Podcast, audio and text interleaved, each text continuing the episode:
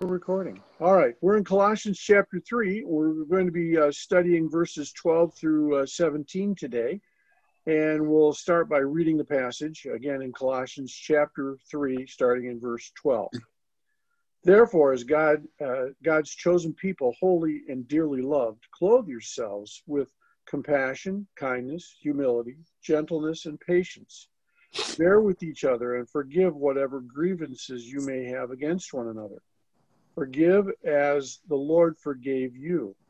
And over all of these virtues, put on love, which binds them all together in perfect unity. Let the peace of Christ rule in your hearts, since as members of one body you were called to peace. And be thankful. Let the word of Christ dwell in you richly as you teach and admonish one another with all wisdom as you sing um, psalms, hymns, and spiritual songs with gratitude in your heart to God. And whatever you do, whether in word or deed, do it all in the name of the Lord Jesus, giving thanks to God the Father through him. All right. We'll save the rest of that for hopefully maybe the next time. But you know, it's kind of interesting. Notice that every social group, you've ever noticed every social group has problems? Uh, and and the church is no exception to that. There's always friction that happens, and so just as Paul has been talking about earlier in verses uh, eight through ten, he says to put off. Now we're going to be putting on garments, and specifically, he's got some things for us to do. But it's interesting as we start to look at this. We start off by talking about uh, the fact that we are the elect or chosen of God. Some of the uh, translations have uh, have it as elect there in verse 12 but therefore as god's chosen or elect people holy and dearly loved um, he wants you to clothe yourself with all of these various attributes all these virtues. It is kind of interesting and we talked about this we touched on this last thursday about uh, you know what comes first uh, uh, election and choosing and you know all of those those struggles that we have in trying to figure this out. And I was uh, last night as I was looking over my notes and getting ready to talk to you guys today, uh, I was reminded again of um, uh, Romans chapter eight, uh, verses um, uh, verses 28 and following, where it says, if you want to turn there, you're more than welcome to Romans 8, verse 28 and following. And we know that all things uh, that that in God uh, that all things God works for the good of those who love Him, to those who have been called according to His purpose.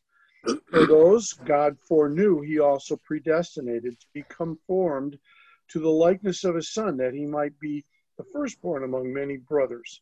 And those He predestinated, He also called, and those He called, He also justified, and those He justified, He also glorified. What then shall we say in response to this? If God uh, is for us, who can be against us? And he goes on to talk a little more about that. But I thought it was interesting that he lays out, you know, we tend to think of things linearly. So we see here that God, uh, you know, we see here that God foreknew and then he, uh, he elects and then he predestinates and then he justifies or he calls and then he justifies and he also glorifies. And and it, there is a sense to which that is a, a, linear but there's also a sense to which it's more cylindrical in its a, approach. Because remember god is not necessarily a linear thinker. He can do that but he exists outside of time and time itself is linear. So the result is that being outside of time, when does he know? When does he choose? When does he call? When does he? It's all in his in his mind. It's all eternally now. There is no so this argument about well, what comes first, and do we get to choose or don't we get to choose? I, I don't know how it works because I'm not. I don't exist outside of time.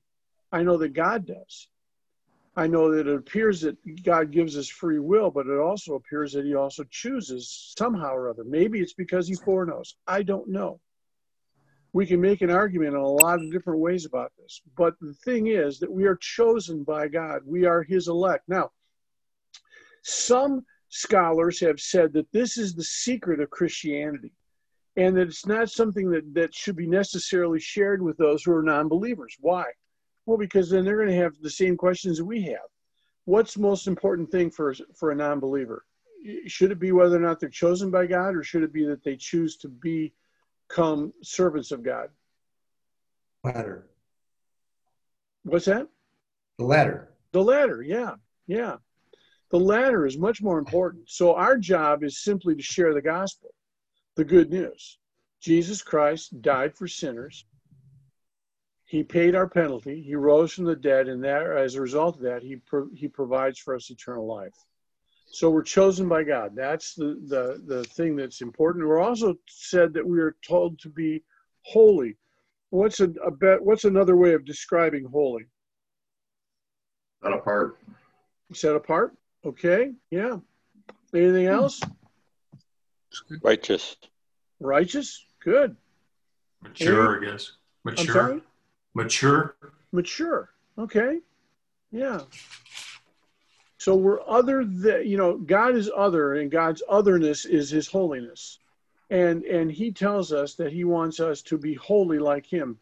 Uh, it's set apart is a great definition of of this, and all of these others work well. So this sacred secret that we have comes as a result of God choosing us, and He then um, uh, calls us to be holy. Uh, and then he says uh, in verse uh, 12 as well, he says to uh, that we're dearly loved and clothe ourselves with compassion, kindness, humility, gentleness, and patience. Well, my goodness, that's a Hey, Val. mouthful. Sorry. Question. Yeah. Not not to send us down a rabbit hole, but uh, if you read John three sixteen, where it says explicitly, so everyone who believes in him shall not perish but have eternal life. That makes it seem like a decision man or uh, uh, not. He doesn't say anything. This is Jesus talking, and he doesn't talk about God choosing you, because whoever chooses him Mhm. shall not perish but have eternal life. And so if you take that Well, and you disregard some of the other passages, because there are other passages that see that he says he chose us. So is it possible that because he foreknew that he chose, is it possible he chose because he foreknew? I, I don't know. You know, the way I look at Yeah, go ahead. it, you have a train. You get on the train. He foreknows the beginning and the end. He's praying and hoping that we get on the train of salvation. If we don't get on the train, we don't get on the train. And to me, he knows the beginning and the end, for he foreknows. He predestinated. Um, this is my theology background. So That's- either you get on the train or you don't. You have to make that choice. Well, Dan, I think there's He's not a difference respecter between of persons. It says predestinating in and the just knowing. Bible, in the Old Testament and in the New Testament, uh, six different times in the Old and four in the New, that he's not a respecter of persons. So he, he can't predestinate in the way uh, terminology you might be using it today.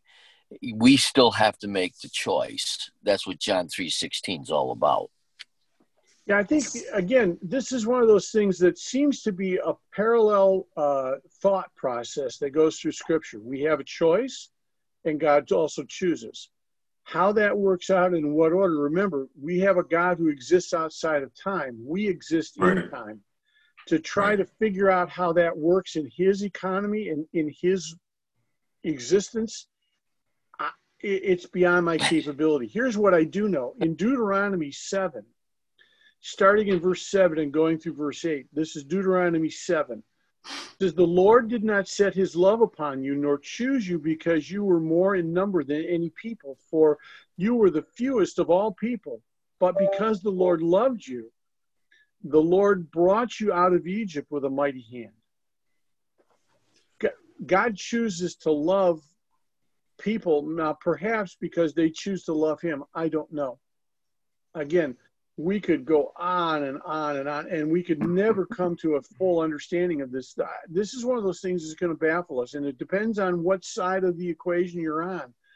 For the Protestants, it's either you're either a, a Calvinist or a an Arminian or you're uh, many Baptists are middle of the road. Not all Baptists. Some Baptists are one way or the other. I, I tend to take a more middle of the road approach and say both are true. I don't understand it. And again, perhaps it's the, the way one uh, old preacher used to describe it when you when we enter the gates of heaven it says whosoever will when you get inside the gates of heaven and you look back at the gate it says on the back side of it welcome my my elect my beloved.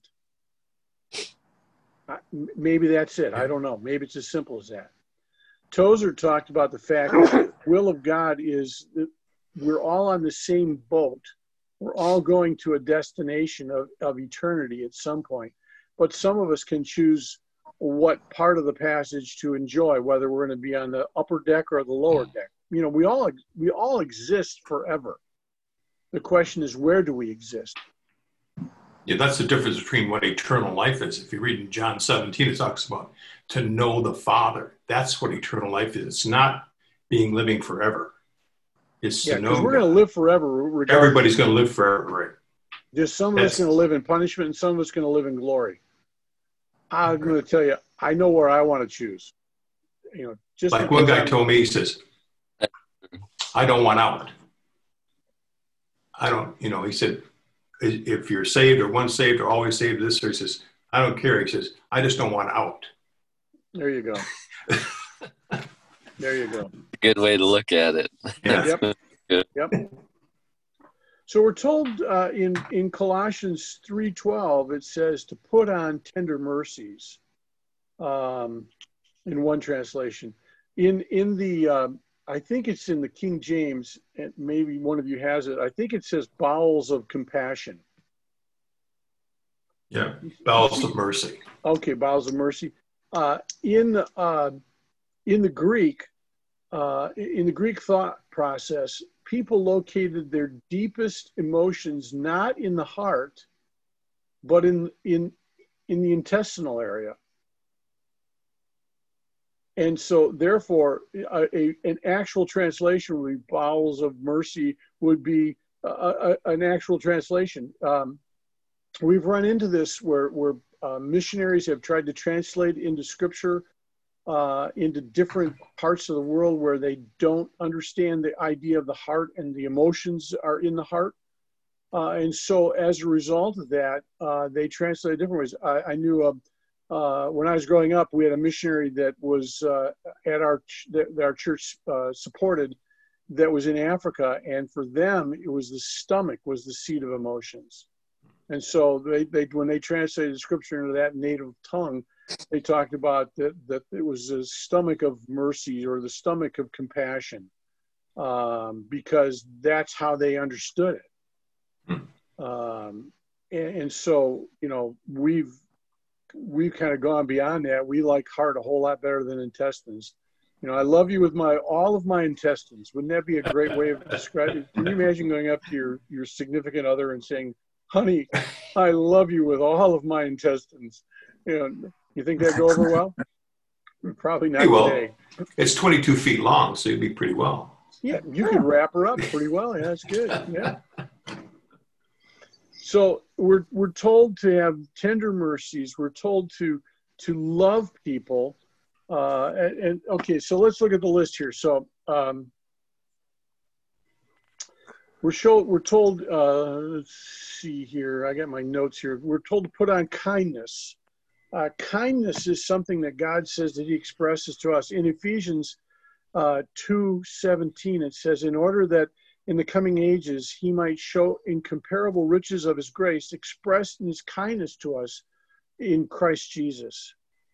Uh, Titus 3 4 says that when the kindness and love of God of our Savior appeared, so there is a, we're also told in Ephesians uh, 4:32 to be kind to one another.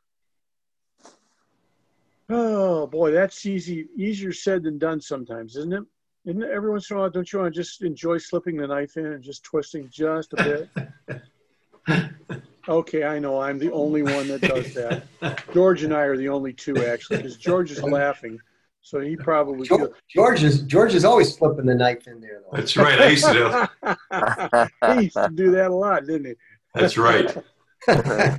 I'm reminded of the story of David and uh, one of the the last remaining family members of Saul. It was, I believe, he was uh, uh, uh actually the son of Jonathan.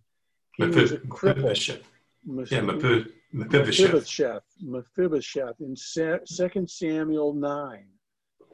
And David had a desire to show kindness, the kindness of God to Saul's family because of his own love for Saul's son Jonathan.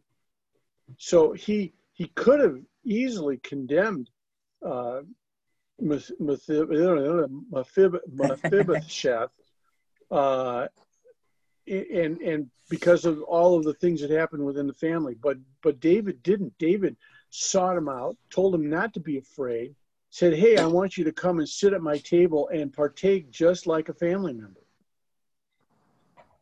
That's pretty wild. How many of us have done that? Eh, I won't ask for a show of hands. We're also told to put on humbleness of mind. You know, in the in the pagan world, in the world of the first century, people did not admire humility. They, they admired pride, they admired domination, they admired all of the things. In fact, it sounds an awful lot like today, don't we? Doesn't it? Yeah, what's changed? yeah, pretty much, pretty much nothing, right? And yet, is, go ahead. Wasn't it always a sign of weakness?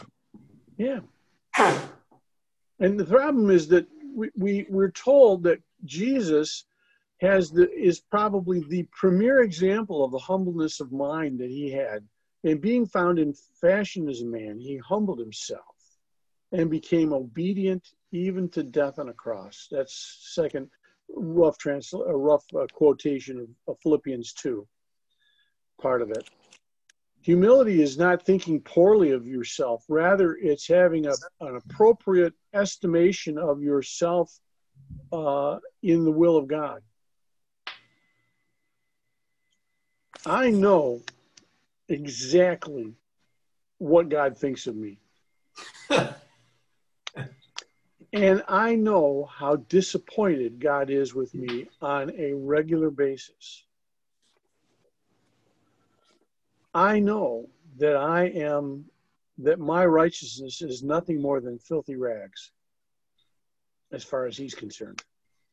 But he looks at me through the eyes of, uh, through the blood of Christ, and he sees me as righteous. And I love the fact that he is willing to love me that much. But I have to understand exactly who I am. And the problem so often today is as Christians, we have treated the world as though we're better than them, as though we have attained and they haven't. And there is a sense to which we have attained something, but not because of anything we've done. Yeah. Right. And and yeah. that's the struggle. We forget that we're as bad as they are. It's only the grace of God and our acceptance of Christ that we're not any worse. So, a person who's humble of mind thinks of others first and not himself. And that's another hard thing to do. I have to admit, it was really tough at times when I when when the kids were here at the house to come home from work have had a frustrating day for one reason or another because they had clients that weren't co- cooperating or wouldn't, wouldn't place the order or wouldn't pay when they needed to, or suppliers that wouldn't get the product out when they needed to get out in a timely fashion. And I'm pulling my hair out. And I come home and you know what? I don't want to deal with the kids. My wife's had them all day. She's ready for a break. And the first thing I want to do is just go off and be by myself because I'm more concerned about myself than I am about her and about them. Hmm. I had to I had to seek forgiveness a lot of times for that. Now today is a little easier because well, you know, no business, you don't have to worry about it, right? God has a God has an incredible sense of humor, doesn't he? He does. Um, yeah, he does. Yeah, and, and, he always points it out to me. And oh well. So he says in, in next he says says put on meekness. Meekness is not weakness. It's it's being it's like power under control. Yeah. Uh, this word is used to describe a, a soothing wind or a healing medicine or a colt that has been broken. Talked about Moses being the meekest man on the earth. Yeah, that's good. Thank you for thinking of that. I, I had forgotten that, but you're right. A meek person is someone who doesn't fly off the handle because he has everything under control. By the way, there was at least one time when Moses wasn't all that right. meek. he smote the rock, right? When he was told to speak to it. Yeah. He couldn't live under the law either, right? Yeah, yeah. He had a hard time doing it too. That's right. That's right. And yet, it's when he person, killed the Egyptian. yeah, yeah, that was. I think he might have. I think some of that meekness might have been beat into him by that hot desert sun after that when he's out tending the sheep. That's just yeah. a thought. I don't know. But, I think because a big thing I remember about that is that I always love the thing that Moses said. The children knew the acts of Moses, uh, acts of God, but Moses knew his ways. I think that's what he found Ooh, in that 40 year experience. Yeah. He found out God's ways. He, big difference. Well, spending 40 days up in the mountain uh, talking with God, too, probably had a lot to do with that. I'm sure it did. I think to myself, if I spent 40 days with God, what would I, how would my countenance change? You know? I'd be more like Job. He'd be telling me, what, why do you think you know? yeah, yeah, yeah. He'd be going, hey, Val, you got some splaining to do, buddy. so a meek person is somebody who doesn't fly off the handle, who has who has control of themselves. Now that control often it, it comes with the power of the Holy Spirit, by the way. Because if I try to do it on myself, there reaches a point where my control is at an end. Know, I can remember telling my wife telling me, reminding me, I needed to be in, I needed to be in control when I talked to my daughter about something back when she was in, I guess junior high, maybe something like that and I I was I tried to be I was in control to the finally the point I and she just wasn't getting it. It wasn't yeah no it was a little longer than that but it was I finally looked at my wife and said can I lose it now because she's just not getting it when or at least she's not willing to admit that she's getting it you know and uh, I was like oh boy so, and that comes back into this next one, which is long suffering. The literal way of translating that from the Greek would be long tempered. A short tempered person speaks and acts impulsively, lacks self control, but a person who is long suffering can put up with provoking people or circumstances without retaliating. I'm not sure if that includes not thinking about it or not, because I think that's allowed. That's just a side note on my part. I think about retaliation. You know, no, you're not supposed to do that either. But anyhow, regardless, the fact is, so often, uh, is it okay to be angry? Can you get angry? Is it? Is it? You can. Yeah, you can it's not wrong to get angry, but it's wrong to get angry quickly at the wrong things or for the wrong reasons. you can be angry and, and still be holy. Well, well, it's the response of that anger. I'm sorry. It's the response to that anger. Well, I think it's it's our response to what's going on around us. Are we are we angry because God's laws and and things have been broken, or are we are we angry? And it's our response to something that they've done. And so we fly off the handle. But that's kind of you know the whole idea of being long suffering. Well, like like he said though well what he said you know it's our response to it. So when that when that trigger hits you have to slow it down. You have a choice. You, you know you want to punch somebody in the face or or can you try, try to deep breathe deeply and uh, listen to the holy spirit maybe out to 10 or 100 or maybe even a 1,000. But everyone's hit with that trigger. It's what you what you did, which how do you how you respond, right? Yep. Yep. which goes back to the next portion of uh, in, in 13 in verse 13 where it says that we're talking about being uh, forbearance or or to hold back to hold up it, it says that uh, god is um, uh, let's see bear with one another. Uh, that's that forbearance idea uh, to hold back. God is forbearing towards sinners and in the fact that he holds back his judgment. Uh, in Romans, we, we see this in Romans 2 4, it says, Or do you uh, show contempt for the riches of his kindness, tolerance, and patience, not realizing that God's kindness leads us to uh, toward repentance? There was a, a, a group, uh, it was a contemporary Christian group back in the 80s, maybe 90s, I think it was called Truth. They had a song that I used to just absolutely adore because it said this It's your kindness that leads us to repentance, O Lord, which is taking from this passage out of Romans 2. And I thought to myself, you know what? It isn't God's anger that brings me to repentance, it isn't God's chastisement, it's His kindness. Now, chastisement comes as part of His kindness. I understand that. But it's His kindness that leads us to repentance. How often would people be more willing to repent if we showed a modicum of kindness? In Romans 3.25 it says, God, go ahead, someone's going to say something? No? I don't think it'd be any different. God 320 eh, in Romans 3:25 it says God presented him as a sacrifice of atonement through faith in his blood. He did this to demonstrate his justice because in his forbearance he had left the sins committed beforehand unpunished. Remember that God, what God does in all throughout the Old Testament, that sin of atonement, that that sin of uh, you know that that sacrifice of atonement comes up. He tells us we have to do what? Forgive. Great, great. Just what I want to do, right? I want to forgive.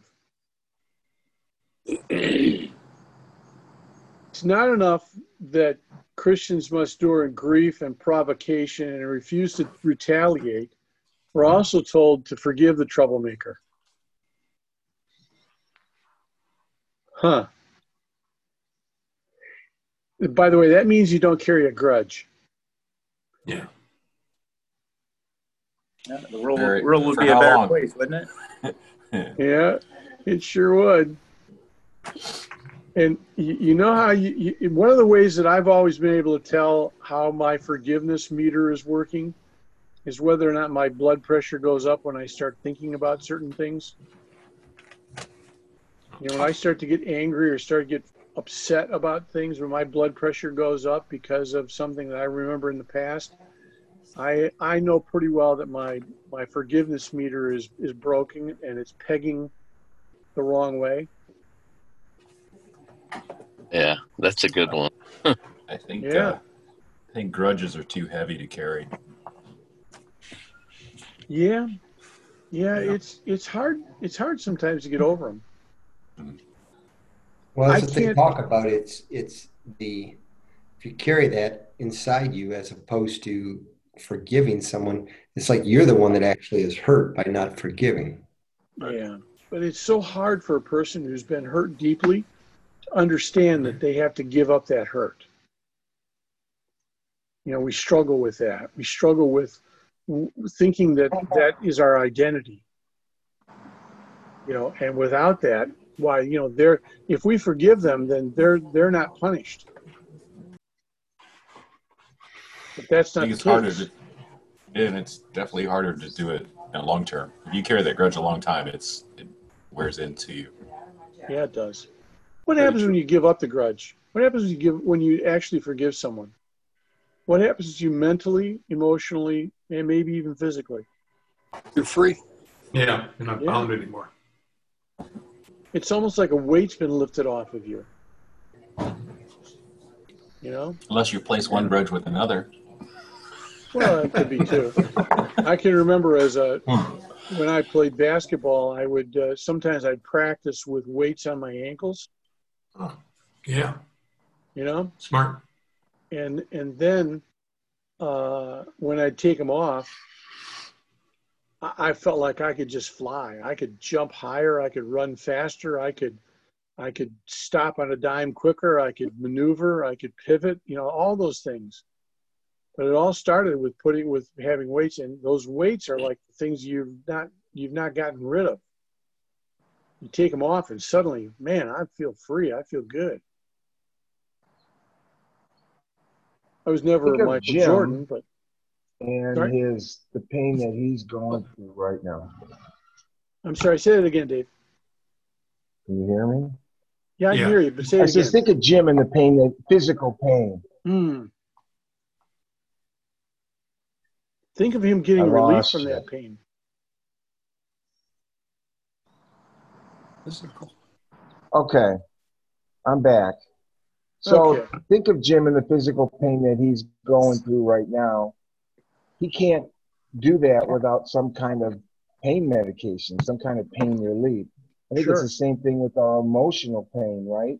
We talk about the pain that we're going through. We can't just take care of that on our own many, many, many times. We need some type of pain medication, pain relief.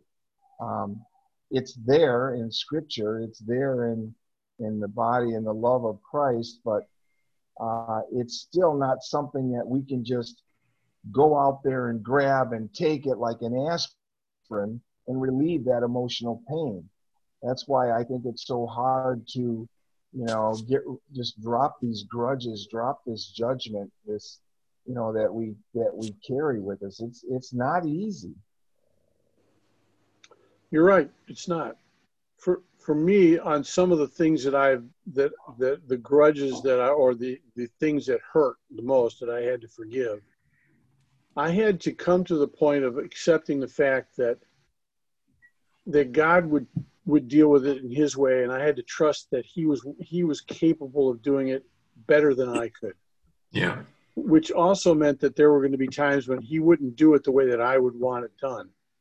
Right and there were ways that there were times when it seemed like that the guy that, or the person got away with it.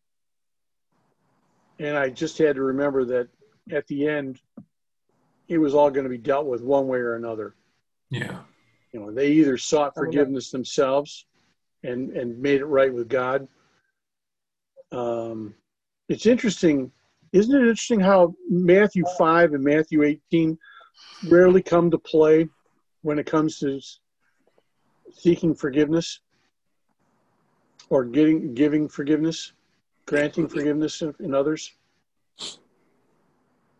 We're supposed to leave stuff at the altar regardless of whether we're the ones that have been harmed or we're the ones that harmed and go and make it right. Then come back and deal with our gifts. What, what did you refer to, Val? Matthew 5? What Matthew 18. In, in one of them, it says, if you if you have aught against a brother, if you have if there's something a brother has done to offend you, you're to leave your offering and go and make it right, then come back and give your offering. And the other one, I think in Matthew 18, the other the other side of the equation happens. If you realize that your brother has aught against you, you're to, to leave your sacrifice, go and make it right with him, then come back. So in either case, it, all, it doesn't matter who did the wrong. If you did the wrong, you're supposed to go take care of it. If they did the wrong, you're still supposed to go and take care of it. Because if you do it right, then both of you are going to, to deal with it. You know, so often we think that it's only a matter of one side. What was that? When you say if, if when you say if you both do it, then you're going to get it right. That means if you're both believers. Yeah, yeah. Okay. Yeah. I mean, now, now the other thing is though, if if someone has wronged you, um, there are times when I think it's appropriate, even if they're a non-believer, to say, "I forgive you." Of course. Well, yeah, I understand that. Okay. I'm just trying to make sure we. it He's got this Some long list let of you be nice people that he's, that he's not forgiven because they're all non-believers. You know, it's just, No. He just throws that list away. Check your email in a few minutes. Go for it, Keith. I appreciate everyone's humor at that. But it's hard. I mean, look at the con in the context of uh, this political climate we're in right now, where we have um, believers or so-called believers that um, we're in such a difference with. Are Oh, the yeah. believers Democratic or Republican? Yes. Right, Edwin? Is that what you were laughing at, right? It's Yeah, amazing it's, how uh, they all think that everything's just so cut and dry. I know. it isn't. That, that, and that's the issue is that, you know, the problem is that we all come to whatever the event is with a certain set of, of, of perspectives, with a certain set of lenses. Yeah. And what we need to do is ask God to provide us with His lenses to Mhm. see what's going on versus to come with just our own perception. We might learn. We might learn something. So, how many of us pray before we vote? I do. Before we- I do. Like, yeah. I mean, we pray before we understand, or No, I, I pray before you guys vote. I know. It's, well, you know, you, you just want the Yeah, I can remember. I can remember having. Um, you, you know, I was I pa- I was pastoring when um, when President Obama came into office. I was pastoring out in in in Saint in the St. Louis area, and we had a a large contingent of military in our church. And there were people that were just absolutely, absolutely coming unglued that were military people.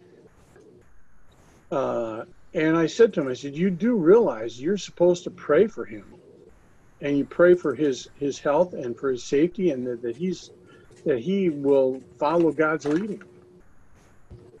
And we had to, we had a, we had a me- I had a message on that because he was our elected official, you know, and it says, you know, it isn't like God stepped out it, in, in, in 16. It isn't like God stepped out and came back and go, oh, I can't believe.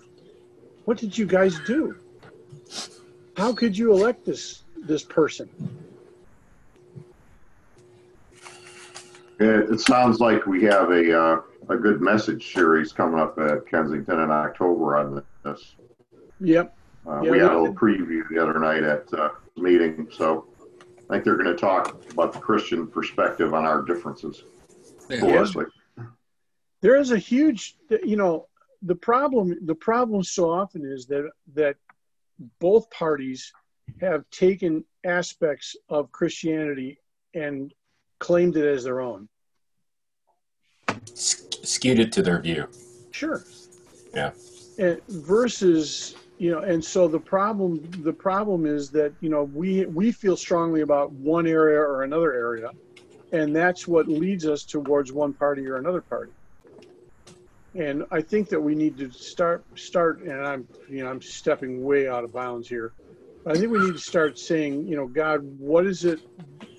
Let us see with your eyes and let us vote the way that we need to vote based upon what you want us to do versus Well- upon what the media Well, if we, if you, if you look at the, uh, the- especially the Old Testament of the Bible, there's many, many terrible uh, leaders, and he put them there for a reason. yeah apparently. yeah that's the, the issue is still comes back to at the end of the day is that god's in control it's I, you know i used to I, I walked away i left a church one of the very first churches i, I actually was on staff at uh, because of some issues with the senior pastor and, and him doing some things i thought were absolutely wrong uh, biblically and uh, I chose to. I was uh, I'd been hired as an assistant, became an associate pastor, left, and and thought to myself, you know, what in the what? I have no idea why God kept him in place in that church, and I had to realize that and I came to realize as I studied and thought about it and prayed about it, that God chose this man to lead that church. And if God didn't want him there, it wasn't like God couldn't remove him. Mm-hmm. That that was just you know it, God could. It isn't like God's. Oh no, somebody somebody's the the governor or somebody's the president or somebody is the the, the pastor of a church. Ha, huh, what are we going to do now? God's never like God never goes. Oh no, what in the world? What are we going to do now? That's I think. Yeah. you know, so I, I, think that we need to realize that God's in control, and we need to we need to take you know, in America, we have the right to vote, and hopefully that'll continue that way. You know, and hopefully we, we won't be like some of the other com- some of the communist countries that are around. Or like uh, yeah. like you're saying, Val, in, in a lot of churches, the one you were in, you had right to vote on who the lead pastor was. It was sure. He yeah. was just there right? Yeah. Well, he was there. Uh, he had he had uh, you know he had his people in position, and you know it was just a. Sometimes there's politics involved in churches too. You know, unfortunately. Oh yeah. Well, a lot of churches they assign the lead pastor to your right. church. You right. have no say in it. Right. Correct. In this particular instance, the church voted him in, and the church could vote him out at, at some point, or God could simply remove him some other way. You could have gotten an offer from him away. well, you know. But Dale, um, those polit- those politics you speak of in the church yeah. are there for a purpose. Yeah, yeah. sometimes it's called sin. That was a hesitant yes. yeah, it's called sin. I always think I always think about that scripture says God established the throne in righteousness. The other thing that's interesting, God has a certain character, and yet we're born in this permissive will. Yeah. You know, God permits things, but that's his permissive will. That's not his ultimate will. He's trying to bring it back to his right his, his perfect now, nature. Here comes it back. also says that whoever's in charge is a reflection of the people. Ooh, true. It's Old Testament. Romans tells mm-hmm. us to pray for those in government. They're there for a purpose. I remember listening to that guy, Ravi, uh, what was his name? Ravi Zacharias. Right. He was talking about, he says, when it came to elections, he didn't look at, he looked, he tried to find the person that had the closest to his beliefs. Mm-hmm. And if he couldn't find that, the next thing he would try to find the most moral character one. Because if they're a moral, more of a moral character, we can live in peace. Which was an interesting con. I, you know, I thought, wow, that's pretty good. So let me just tell you what the last one here of the of those of those uh, um, virtues is. It's it's put on love. Yeah. It's the most important virtue. It's the the one that ties all of the other virtues together.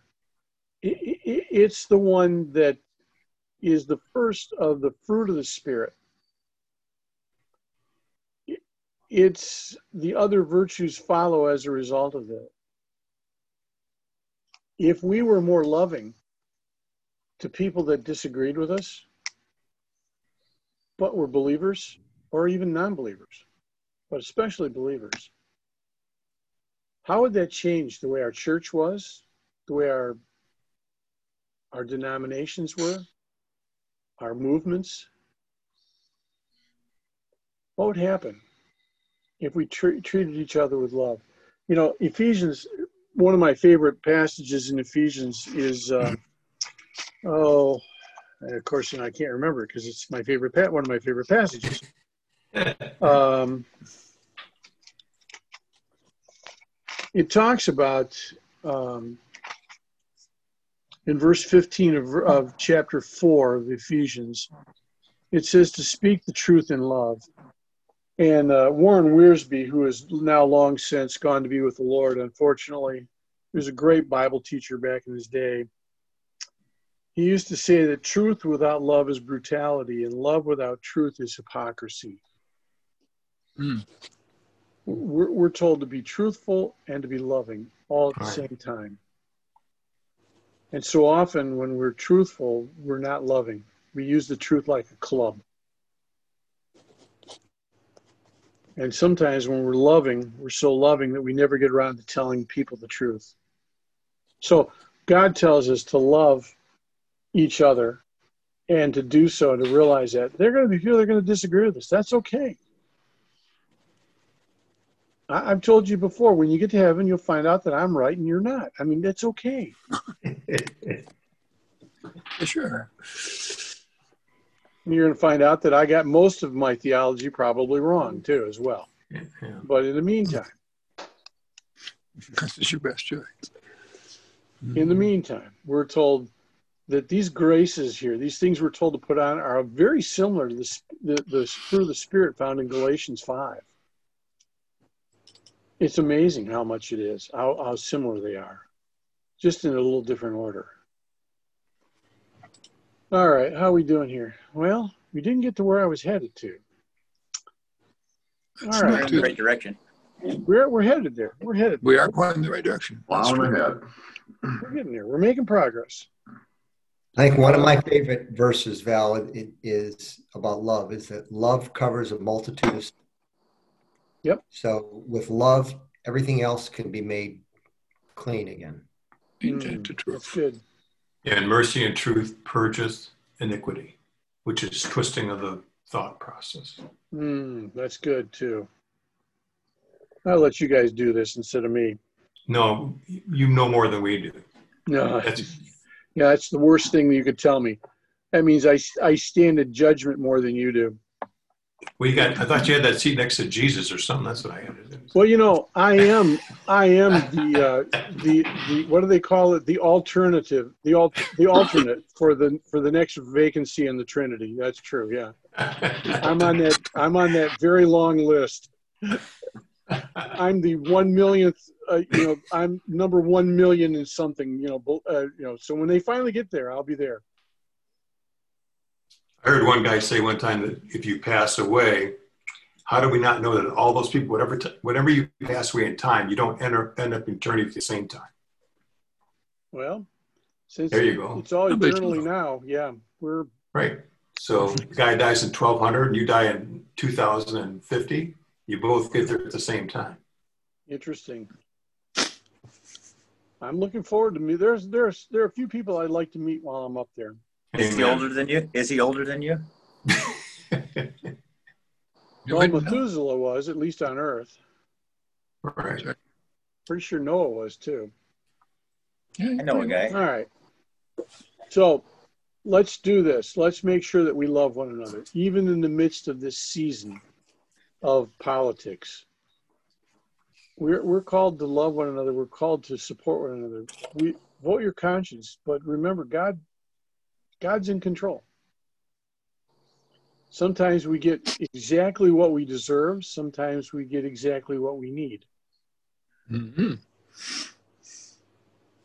And every once in a while, they don't. Yeah. You guys have a great holiday weekend. I gotta go. All right. You guys take care. God bless. Bye, Jim. Yeah. Bye, Daryl. All right. We'll see you.